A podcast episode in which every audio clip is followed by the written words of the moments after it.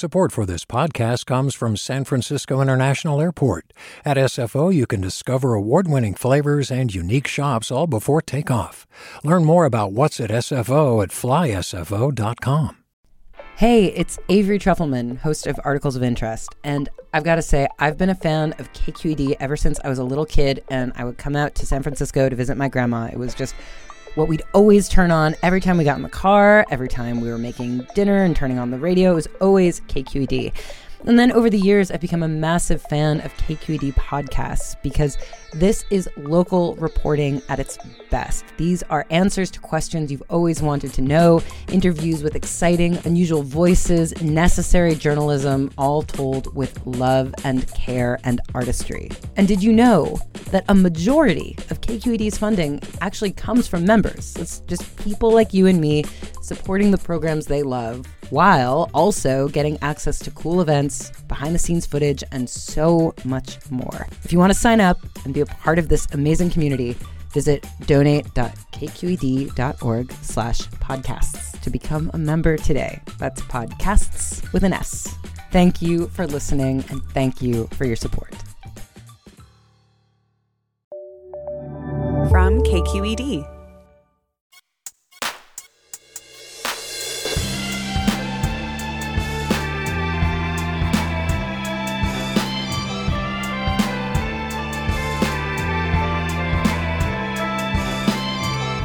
From KQED in San Francisco, I'm Grace Wan, in for Mina Kim. There's a certain monotony to living in a constant state of alarm, writes author Manjula Martin in her memoir, The Last Fire Season.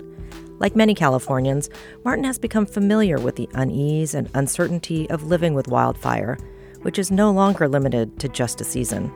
We'll talk to Martin about what it means to live in a world perpetually on the cusp of burning down. That's coming up after this news.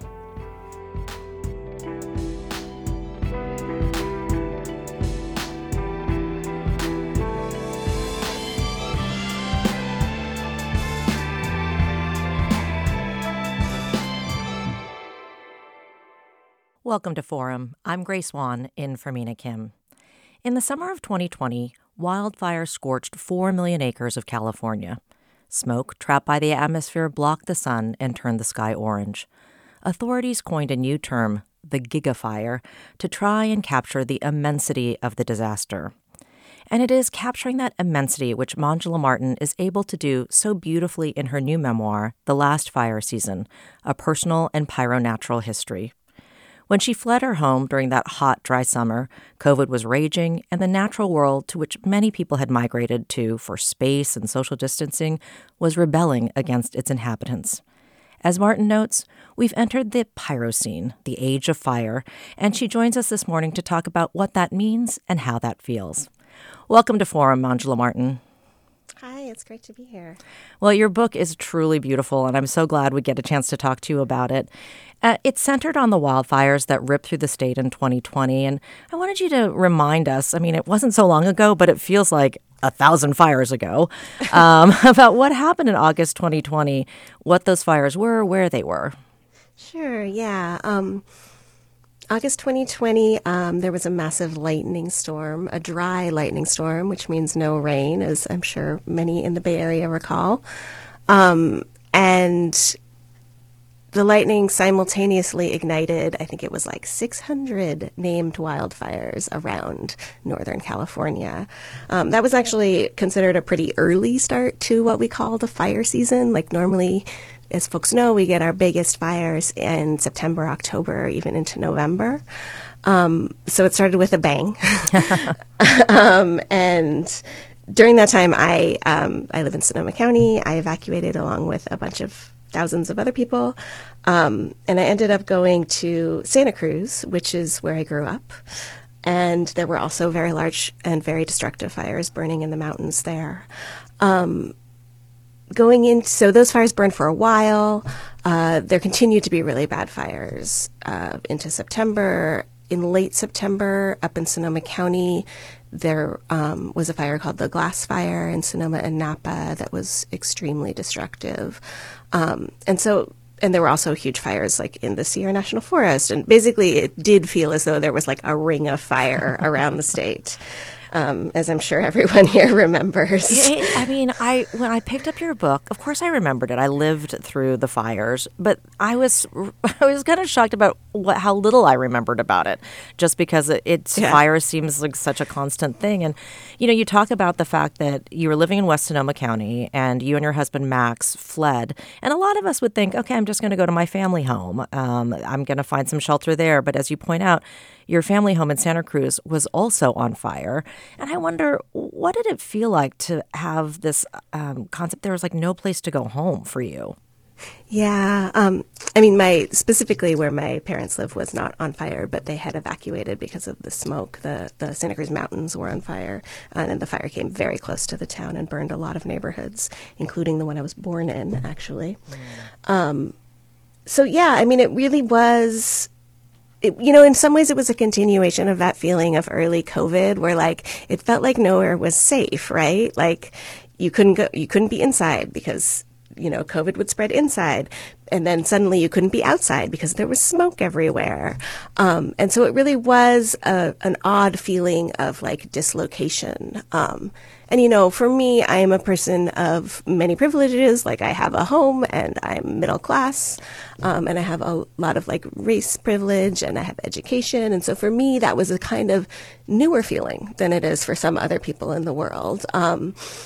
And I tell you, it wasn't a good feeling. Yeah, I can imagine. And your family ends up holing up in a kind of an Airbnb situation. And you had a go bag, as one does when they live in fire country. But I thought this was so apt. You write, you were ready for an apocalypse, but not for a sleepover. And what does that mean exactly? How did that manifest? Part of the world we live in is that they're all different kinds of disasters and states of precarity happening all the time, And so being prepared for them can be kind of confusing. I had a go bag that was like an earthquake kit because I grew up in Santa Cruz and I used to live in San Francisco. And when I moved to Sonoma County, we never really converted it to a fire kit. The first time we evacuated, which was in 2018, I want to say. Yeah, the Kincaid Fire. We didn't have a go bag. And then in the August fires in 2020, during the lightning fires, we actually had the go bag out because we were talking about getting it ready for fire season. No. And part of what we did that first day of the lightning fire was to get it ready. But then, I found I had like gloves for clawing through rubble and like emergency blankets and like MREs and, like hardcore medical supplies and like a stash of antibiotics and stuff like that. But I wasn't actually thinking about what would actually happen in an evacuation if, like, it wasn't an apocalypse scenario, which is basically that I'm going to sleep somewhere else. So, as I say in the book, like, I didn't have toothpaste or, like, my, favorite kind of hair product or whatever. So there's a funny scene in the book where Max goes to the grocery store in Santa Cruz and to get that stuff. And he comes back and he's like, they asked me if I was an evacuee. And I said, yes. And he was like surprised by that, And the reason they asked him is because he got a discount. To get all the toothpaste and the shampoo that you needed. Well, I have one of those disaster bags. I got it in the KQED pledge. Nice. But I've never had to use it. And I wonder, did the act of preparing or kind of preparing for disaster offer any salve when you actually were in that disaster? Not hugely, to be honest. It's nice to know, like I have in my go bag, I also have like a change of clothes and stuff like that I think is far more practical in some ways than a first aid kit, Mm-hmm. And so it's nice to know that there is something that I can grab on my way out the door. That said, as a lot of people know, like when you're in an evacuation scenario for wildfire, like sometimes you have warning. Frequently you have warning. Sometimes you don't, and that's like a different scenario, and it's not one I've experienced. A lot of people in the North Bay have in 2017 and again in 2020. But so you know, I have the actual go bag. And then I also have like a random tote bag of like my favorite clothes that I threw in there. And then I have a bag of books because I'm a nerd and I want books. And, you know, and so the go bag kind of turns into a go pile. And I don't know. I don't find it to be comforting, but I find it to be like, you know, it's just a thing that helps me sort of deal with the reality of it, I guess. Yeah. Mm-hmm. Well, those fires raged for weeks, as you said. And, you know, during that time, you and your husband are constantly preparing for evacuation and evacuating and then coming back. And it's this constant state of being alert. And you write, now that we lived inside nonstop disaster, preparing for it felt hollow to me. It doesn't matter, I thought. It's already happened. It's happening. And I wonder, could you read from your book about living in that constant heightened state of preparation? Sure, I'd be happy to. Yeah, this is a little bit from in the month of October in the book, which is the book follows the fire season. So it's August, September, October, November. And this is a time when there was a lot of false starts, which is, you know, when there's a small fire that then gets extinguished. And where I live in the forest, we have a firehouse siren that rings very loudly anytime anyone calls 911, so it's not even necessarily a fire. And that's to sort of set the scene for this passage. These were the days of sleeping with the phone plugged in, charging next to the bed. Then they were the days of not sleeping at all, the heat too heavy, the wind too loud, tension bearing down on my jaw until something inside my head shifted and my shoulders became granite. Every night before bed, I readied the bags. One tote bag of clothes and my charged up laptop computer, bra, and inhaler in my purse, ready to grab. Keys and mask by the door, as always. Headlamp next to me on the bedside table. The backpack full of our camping stuff, the actual go bag by its side. Then I tidied up the living room as though I were leaving on a vacation and I wanted it to be neat when I came home. My response to the siren had always been anxiety. Nerve synapses fired wildly, senses on alert, animal fear, fight or flight. On nights when the siren woke me with its urgent lament, I rose and stalked the windows of the house like a cat, looking for signs of smoke above the tree line. I opened the front door and smelled the night and listened for unusual sounds. Bad wind, helicopter blades overhead, the monstrous roar that wildfire survivors talk about in interviews. I looked for my leather shoes. Returning to the bedroom, I put a pair of linen pants on the floor and pre-rumpled them so that the legs were ready to step into. There were an estimated 11 million people living in the wildland-urban interface in California alone. I imagined each of us doing this performance of anxiety every night until it rained. Wow, I think that really captures what people go through, what you went through. In that moment. And there's a ritual to it, and I see the monotony in it as well. And I think you would say it was soothing but not soothing. Yeah, I mean, that was something that presented like a little bit of a craft challenge, actually, in writing the book, was that it turns out that, you know, it is kind of a repetitive experience. You do get a little bit used to it. And in some ways, it can feel comforting to do all the things every time you think you're going to have to do all the things, you know. Mm-hmm. So, yeah, I had to figure out ways to sort of convey the repetition without actually making anyone bored. Hopefully I was successful. The writer's craft. Yeah. Get the idea across, but don't bore people. Yeah. We're talking with Manjula Martin, who has a new memoir, The Last Fire Season, A Personal and Pyronatural History. In it, she writes of the uneasy and at times terrifying coexistence Californians have with fire. We want to hear from you. Have you adapted to living year-round with the threat of wildfire? What habits have you formed, or what rituals have you changed? And if you have a go bag, what's in it, and how have you prepared for disaster? You can email your comments and questions to forum@kqed.org, or find us on social channels at KQED Forum, or give us a call now, 866-733-6786. That's 866-733-6786. You're listening to Forum. I'm Grace Wan, in for Mina Kim.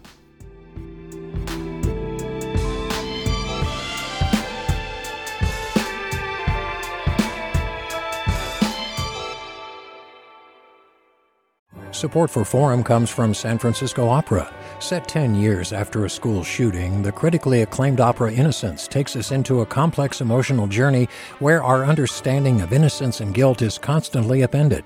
Kaya Sarriaho's ethereal score collapses the past into the present as a community of survivors grapple with how to move forward. Don't miss the highly anticipated American premiere of Innocence, June 1st through 21st. Learn more at sfopera.com. We've all got those parts of our house where the internet just won't go. Well, if you had wall-to-wall Wi-Fi from Xfinity, you could worry less about dead spots. Because with wall-to-wall Wi-Fi from Xfinity, you get fast speeds, reliable connection in every room, and power for all of your devices, even when everyone's online. That's wall-to-wall Wi-Fi, only with Xfinity. Restrictions apply. Not available in all areas. Actual speeds vary. Welcome back to Forum. I'm Grace Wan in for Mina Kim. We're talking with Manjula Martin, whose new memoir is The Last Fire Season, a personal and pyronatural history. In it, she writes about the uneasy and at times terrifying coexistence Californians have with wildfire. And we want to hear from you. How have you adapted to living year-round with the threat of wildfire? What rituals have changed for you, or what habits have you formed? And have you fled from a wildfire? What was that experience like, and how has that experience impacted your day-to-day life today? You can email your comments and questions to forum@kqed.org or find us on our social channels at kqed.forum, or give us a call now, 866-733-6786. That's 866-733-6786. So, Manjula, your book is titled The Last Fire Season. How has that term fire season, which was coined by Cal Fire, I think, how's that come to mean so much more than just fire season? Yeah, I mean, sadly, it's not a literal title. Mm-hmm. But if only. Yeah, I mean, anyone in California or in the West is familiar with the idea of fire season, and in researching it for the book, it was difficult to pin down sort of the official term. It's really become a part of the vernacular, and it can mean different things to different people, but, roughly speaking, literally, it means the dry months of the year when we don't get rain and when fuels are dry and winds are high that drive wildfire ignition. Traditionally, where I live, that's been September, October, sometimes into November. One of the things that we're all experiencing is that because of a mix of factors, one of which is climate change, the fire seasons are getting worse and they're getting longer and less predictable, like all the seasons, right? Mm-hmm. So I think in recent years, officials have begun referring to it as a fire year instead of a fire season. Mm-hmm. People still use fire season, like the local fire department in Santa Rosa just recently declared an end to the fire season there in December. But it's really sort of become a fire year. And I think that idea that because of extreme weather and a history of sort of, unwise fire policies, a fire could happen at any time, given the right circumstances. Fire is just a reaction. It happens when there are, certain weather conditions and certain conditions on the ground. There's a belief that if we go to war with fire, we can win. And, I recall during these fires being sort of obsessed with the helicopters and all the tanker drops, thinking, oh, this is the moment. This is when we're going to get a handle on this. But tell us how we fight fires, who's fighting it, and, are they winnable? Oh, that's a big topic. And I should say, I'm not an expert in fire suppression by any means. Mm-hmm. But I did talk to some firefighters and prescribed fire folks for my book, and I did spend some time looking into it. And, generally, I would venture to say, as a non-expert, these fires aren't particularly fightable, the big gigafires that we're having. We don't actually put them out. We just try to keep them from spreading. Mm-hmm. And that gets more and more complicated as they get bigger and there are more of them and, they're coming into more populated areas. And so, short answer is not really winnable, yeah. Unfortunately. Yeah.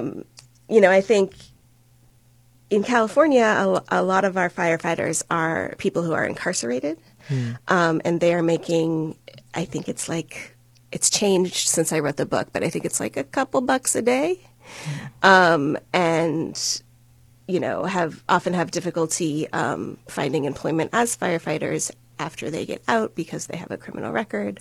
There was recently a bill that is helping with that, but it still can be a struggle. And so, you know, we're taking some of like the most marginalized folks in our society and like throwing them literally into the fire, and expecting, and you know, firefighting is also this very military structure, by necessity, of course, because like you need some sort of way to organize things. But sort of, you know, you're taking all these sort of like marginalized folks and putting them on the front lines and expecting that to do what? Like be a sustainable solution? Well, let's go to the phones. We've got Mark from Santa Rosa here to talk about fire. Mark, welcome to Forum. Tell us what your story is. Yeah. Okay. Well, I live in Santa Rosa, and we lost our house in the October 2017 fire. And this is the perfect time of year for everyone to know. 2 months after the fire, we went to put up our Christmas tree and ornaments, only to realize, of course, we had lost all of our ornaments. And most people, I think, have a certain number of ornaments and decorations that are precious, that are irreplaceable, that were made by children 50-plus years ago. And I suggest that those ornaments go in a special labeled box and go with your go bag. Yeah, that's a really good idea, Mark. And what was it like when you returned to the place where your home was? Well, it was several days before we were able to return. The insurance company had sent representatives out.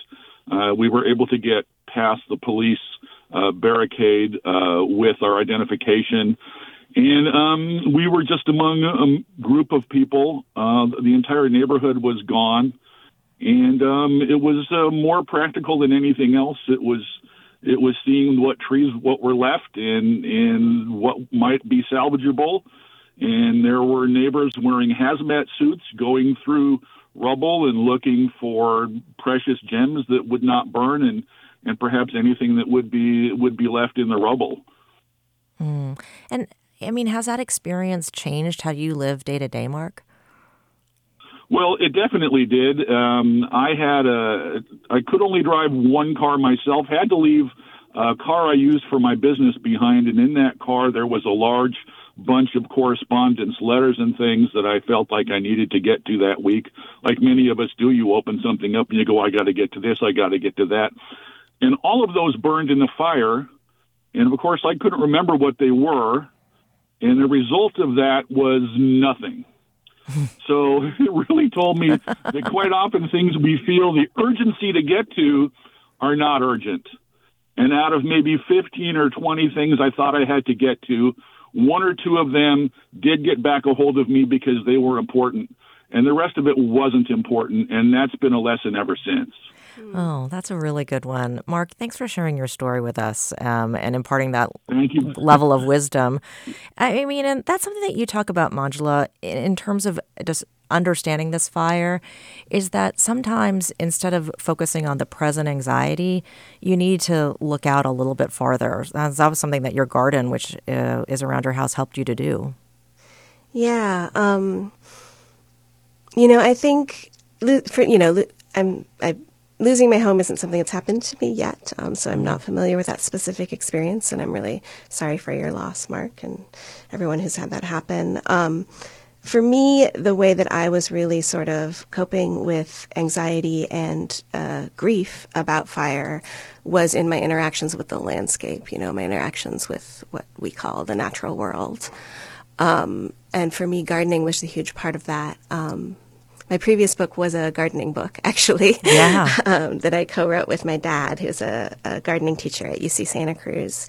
And when I moved to my current spot, I had planted a bunch of roses, a flower garden, and a tiny orchard of about 6 fruit trees, which is no small feat in itself if you live in the redwoods, I can tell you.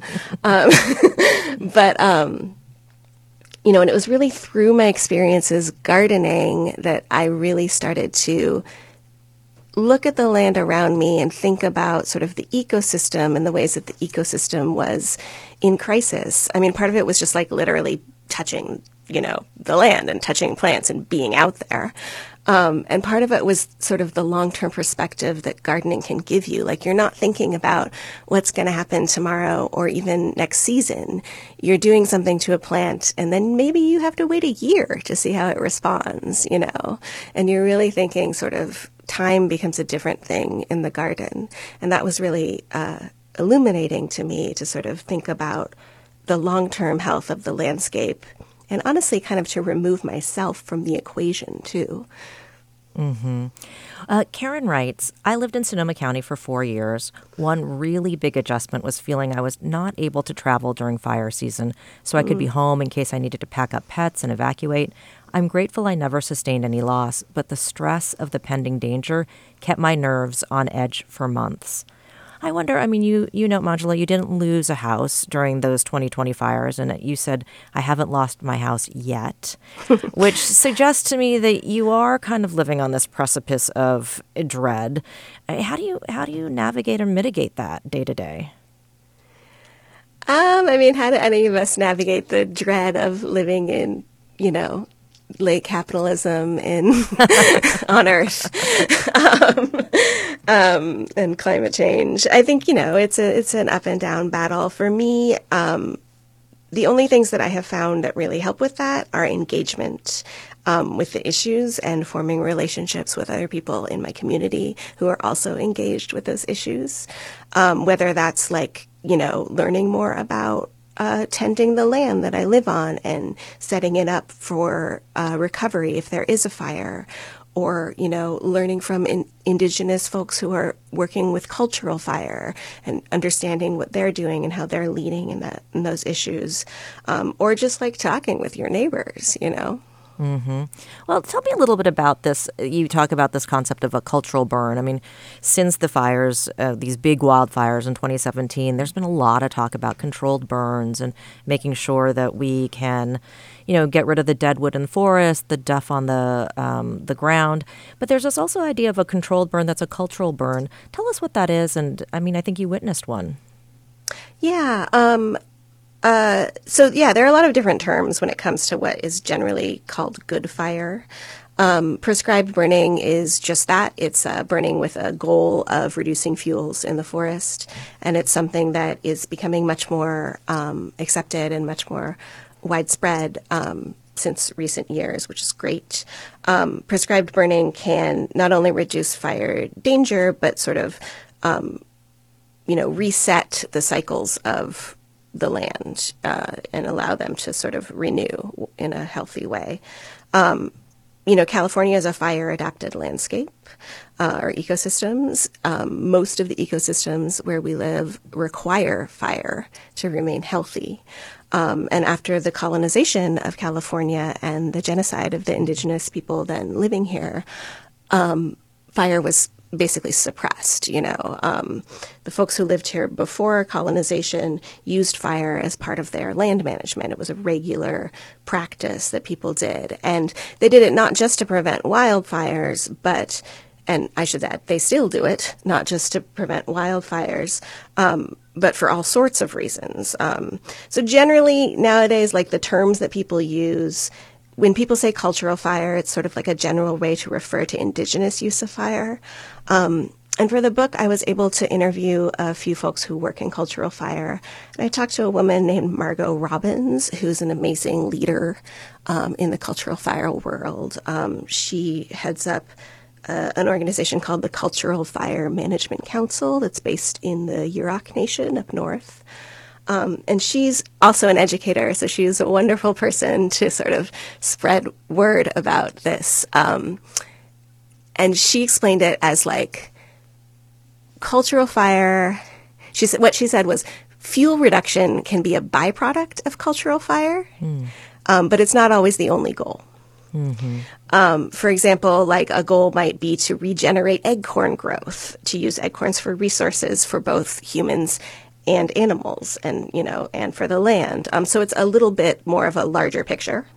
And, you know, each each nation and each people has different uses. So it's a very diverse practice. But generally, when you say cultural fire, you're referring to to indigenous fire. Hmm. Is that helpful? Yeah, very much so. Yeah. I mean, it's a great passage in the book. We're talking with Manjula Martin, who has a new memoir. It's called The Last Fire Season, A Personal and Pyro-Natural History. She talks about living with wildfire year-round and what we Californians have a kind of terrifying coexistence with. We'd love to hear from you. Have you fled from a wildfire, and what was that experience like? Have you adapted to living year-round with the threat of wildfire, and what habits have you formed? And just generally, what are your feelings about the impact of climate change, and how are you navigating that day-to-day? You can email your comments and questions to forum@kqed.org. You can find us on our social channels at kqed.forum, or you can give us a call, 866-733-6786. That's 866-733-6786. So, you know, there's this dread that we feel when we see these walls of fire. And, you know, I recall just looking at the maps constantly during this time. I didn't have skin in the game in terms of like having a house that was subject to the fire, but you couldn't avoid it here in the city. And there's a word for this kind of dread, solastalgia. I think I'm pronouncing that correctly. What is that, and how does that explain how we're feeling about climate change, Manjula? Yeah, solastalgia was coined by a guy named Glenn Albrecht, who's an academic. I think he's Australian.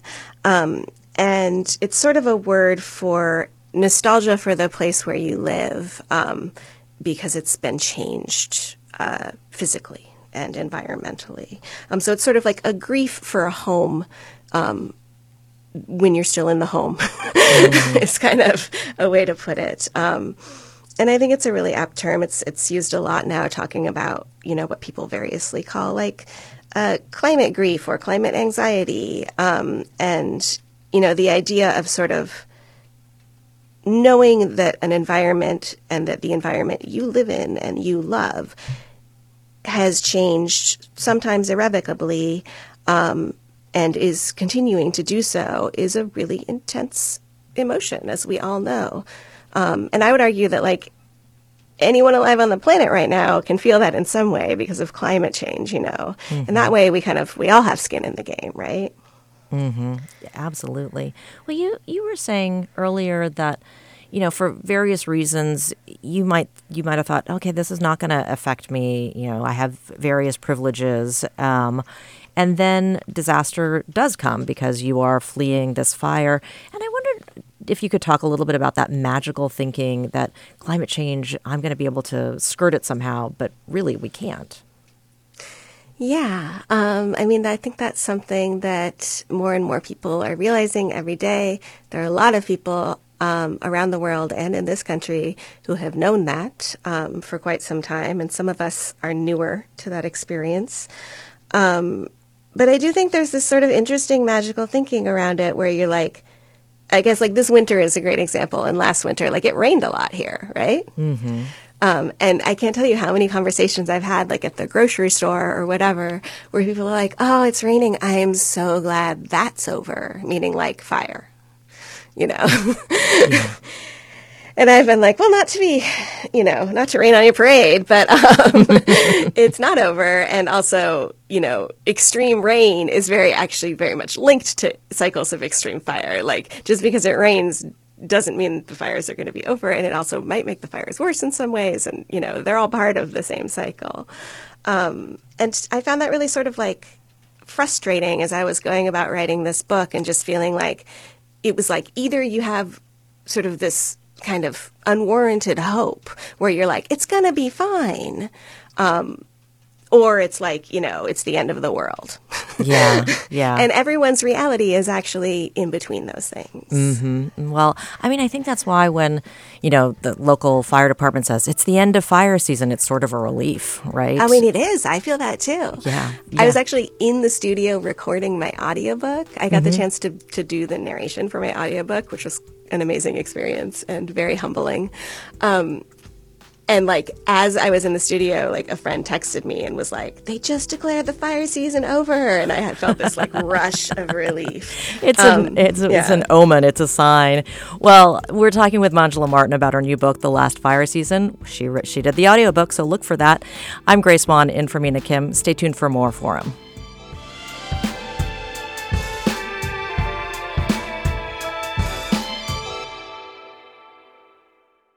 Support for Forum comes from San Francisco Opera. Set 10 years after a school shooting, the critically acclaimed opera Innocence takes us into a complex emotional journey where our understanding of innocence and guilt is constantly upended. Kaya Sarriaho's ethereal score collapses the past into the present as a community of survivors grapple with how to move forward. Don't miss the highly anticipated American premiere of Innocence, June 1st through 21st. Learn more at sfopera.com. We've all got those parts of our house where the internet just won't go. Well, if you had wall-to-wall Wi-Fi from Xfinity, you could worry less about dead spots. Because with wall-to-wall Wi-Fi from Xfinity, you get fast speeds, reliable connection in every room, and power for all of your devices, even when everyone's online. That's wall-to-wall Wi-Fi, only with Xfinity. Restrictions apply. Not available in all areas. Actual speeds vary. Welcome back to Forum. I'm Grace Wan in for Mina Kim. We're talking with Manjula Martin. She has a new memoir, The Last Fire Season, a personal and pyronatural history. In it, she writes about the uneasy and at times terrifying coexistence Californians have with fire. Martin's also the co-author with her father, Orin Martin, of Fruit Trees for Every Garden, which won the 2020 American Horticultural Society Book Award. We'd love to hear from you. How are you navigating your feelings about a year-round fire season, the threat of wildfire? What habits have you formed? What rituals have you changed? And if you fled from wildfire, what was that experience like, and how has that experience impacted your day-to-day life? You can email your comments and questions to KQED@Forum, and you can find us on our social channels at KQED Forum. Give us a call now at 866-733-6786. That's 866-733-6786. Manjula, one of the through lines of your story is your own journey with pain and recovery from kind of a harrowing medical experience. And I wondered, how did that pain root you to the land and its surroundings? Yeah. At the same time that I moved to the woods, I experienced, as you said, a harrowing medical crisis, which is a very long story, but the short version of it is that I had an IUD as birth control that malfunctioned, that led to many different sort of side effects and procedures, culminating in a hysterectomy. And after that, I had chronic pain. The pain from all those experiences never really went away. And interestingly, as I was trying to recover from those experiences, the wildfire crisis was sort of ramping up. And I was also getting really into gardening, as we talked about before. And sort of the only place that I felt good was in my garden. And I don't mean physically good, because I still didn't feel great. But there was just this very sort of real experience of like interacting with the land in this way and sort of appreciating its beauty that I found to be very restorative. And the interesting thing about that, I mean, I think that's a pretty common experience. People find all kinds of healing in nature. But to me, what was really interesting was the ways in which sort of it felt to me like there was a push and pull in the act of gardening that sort of involved these cycles of like, you know, like when you prune a tree, you have to cut it back really hard. And when the first time I went to prune after my surgeries, I didn't want to do it because I was like, I don't want to hurt it, you know? Right. And so sort of finding these like almost like darker ways of interacting with the landscape, understanding that it's not just like a straight rosy metaphor of like nature is healing, right? Nature is healing, but it is also really complicated and really sort of dark in some ways. And to me, that really mirrored the kind of darkness that I was seeing with climate change and with fires, and that sort of that despair, honestly. And I found that actually to be a really strong way to connect all of those things. And it didn't lead me to sort of further despair. It actually allowed me to see how everything was, in fact, connected, and allowed me to understand that, like, my body is actually part of this environment. It's part, like, I am a part of nature. And I think that's something that humans often forget. Yeah, well, you write, to survive the experience of what happened to my body, I needed beauty, and I found it in flowers. And then you were, like, deadheading like crazy. Yeah, I kind of turned into a killer, as Max says.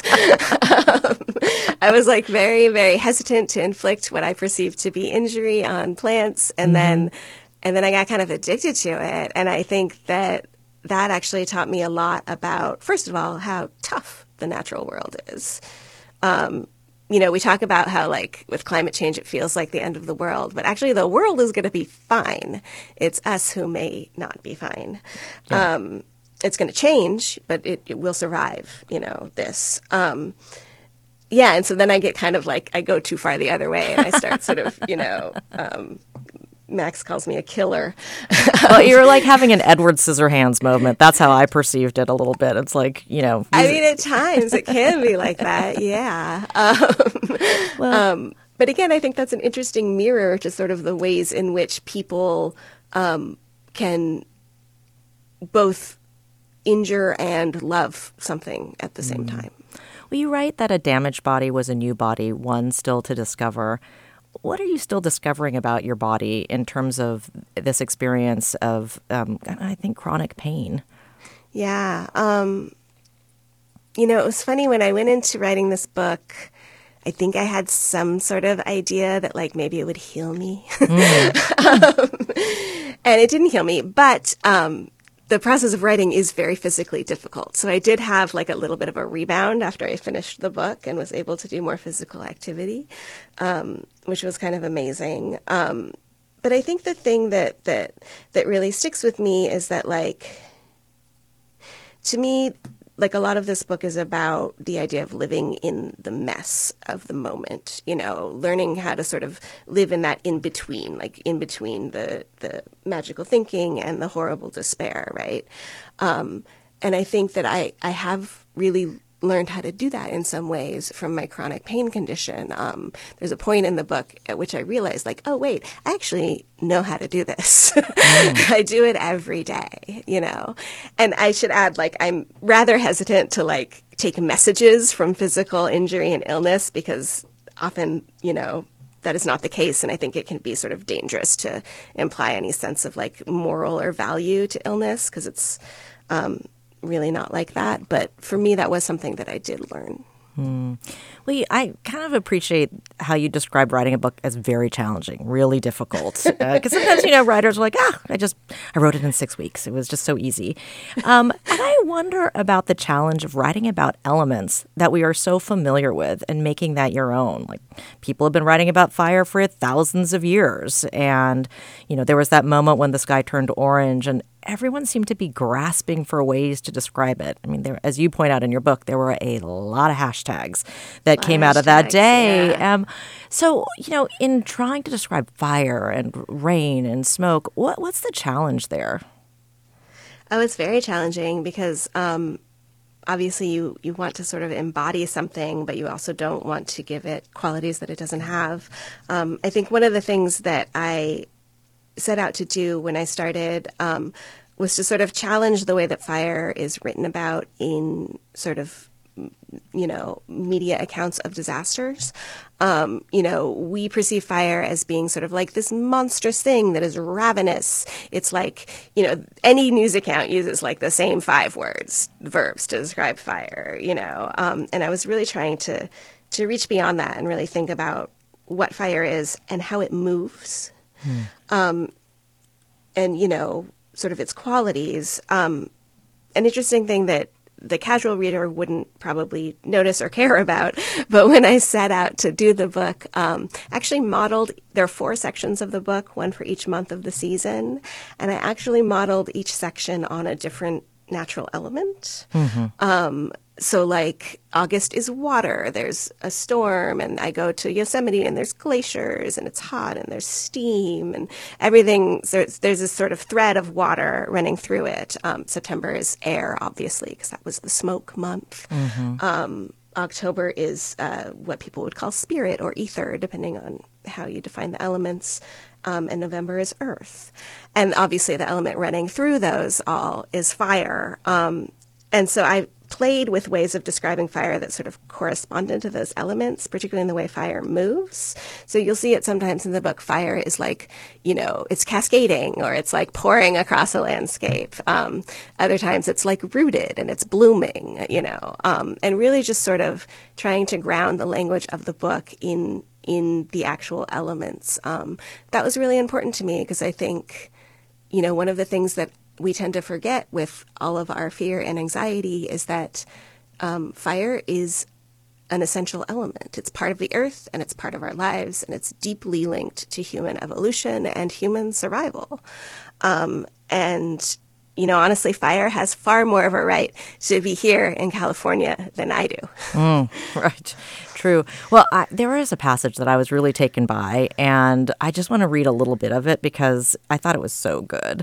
And it's about smoke, actually. And you write, smoke could create its own weather, clouds, and lightning. It bungled weather prediction equipment and algorithms. Smoke could make moths turn color. It could change skin from young to old. It could relay messages. It also followed beauty, people said. In the kitchen, smoke could render food a delicacy or a disaster. Outside, smoke could crack open seeds that had been dormant for decades waiting. Smoke was beautiful. It was blue and orange and sallow gray, the color of feathers and annihilation. In a fire, the black smoke was hotter, the white smoke wetter. In a fire, the smoke was usually what killed you first. I mean, I'm sure the way you read it in your Audible book was much better, but I mean, I think that really captures kind of what you're trying to do, which is give something new to something very, very old. Thank you. Yeah. I mean, I think, you know, we have so much emotion invested, and emotion is obviously very important, but as a writer, it's my job to sort of see different angles, and I hope that I was able to do that. Some in the book. Yeah. There's more of that in The Last Fire Season, everyone. Let's go quickly to the phones. We've got Barbara from San Francisco.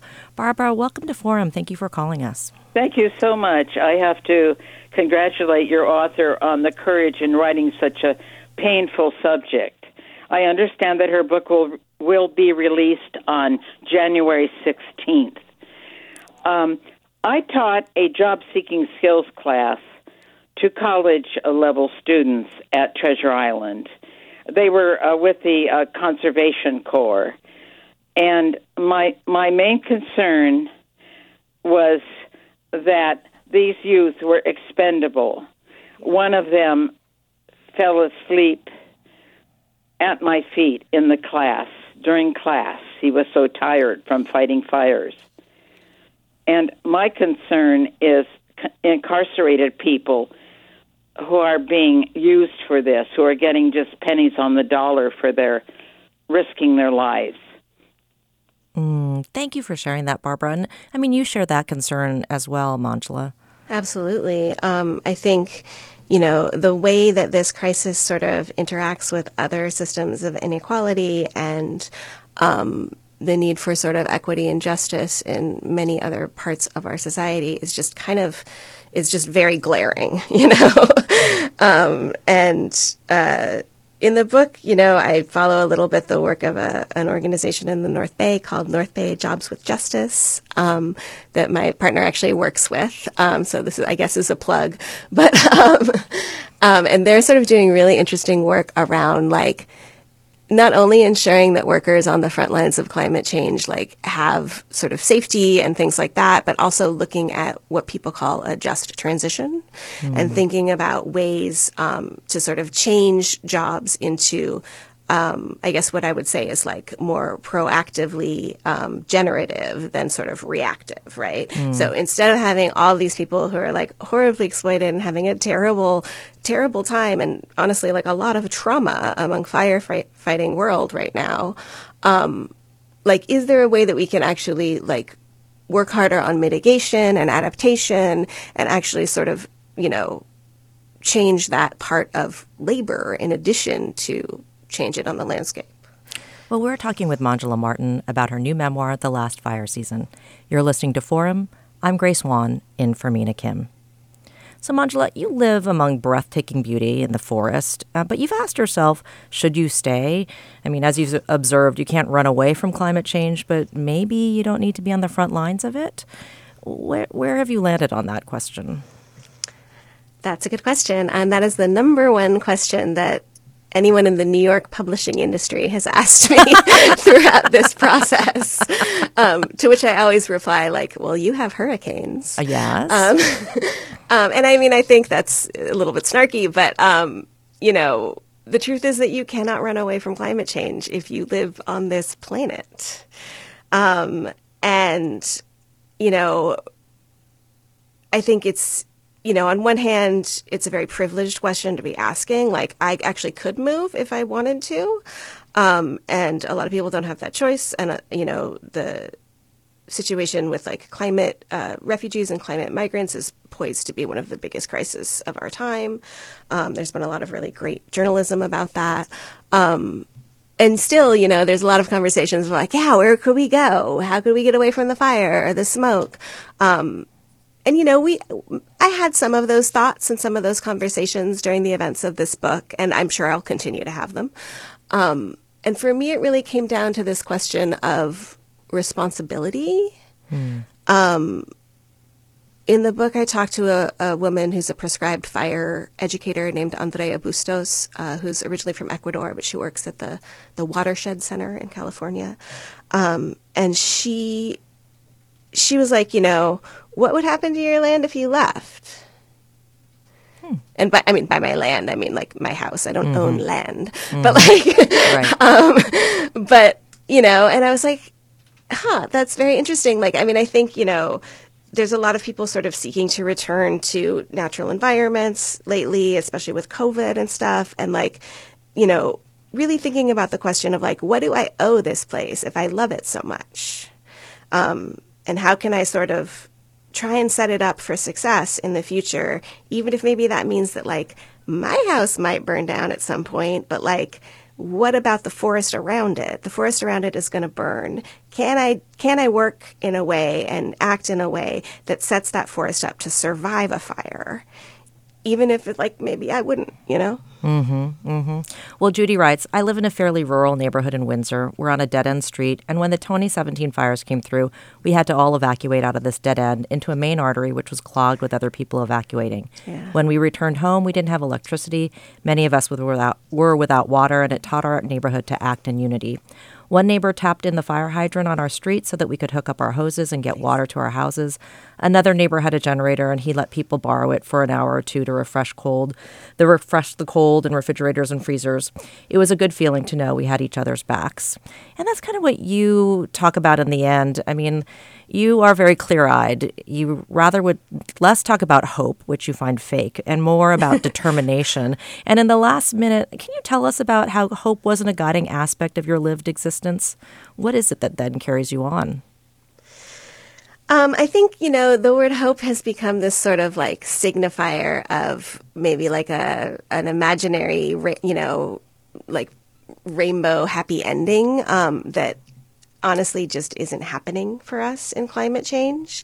And I think instead of being like upset about that, obviously it's upsetting, but I think there's so much more possibility found in actually the relationships that are formed in these situations, like, you know, your neighbors in Windsor, the ways that people sort of interact within the crisis, I think is actually much more hopeful to me than some sort of idea of like, we're going to solve climate change or we're going to stop wildfire. Like, you know, because honestly, we might not. But I think that's true. I mean, I think you said, I found hope to be more rigid than strength. And facing the fact of climate change, I experienced determination, awe, and a strong sense of community, which is just the right way to end this show. Manjula Martin, thank you so much for joining us. Thank you so much. We've been talking with Manjula Martin, whose new memoir is The Last Fire Season, A Personal and Pyronatural History. It comes out on January 16th and is available for pre-order at an independent bookstore near you. And you can see Manjula in person on January 13th at the Point Reyes Bookstore, on January 16th at City Lights in San Francisco, and on January 18th at the Russian River Bookstore in conversation with forum favorite Ed Yong. I want to thank Manjula for joining us. Thanks to our listeners for their calls and comments. And go get that book. It's a good one. You've been listening to Forum. I'm Grace Wan, in for Mina Kim.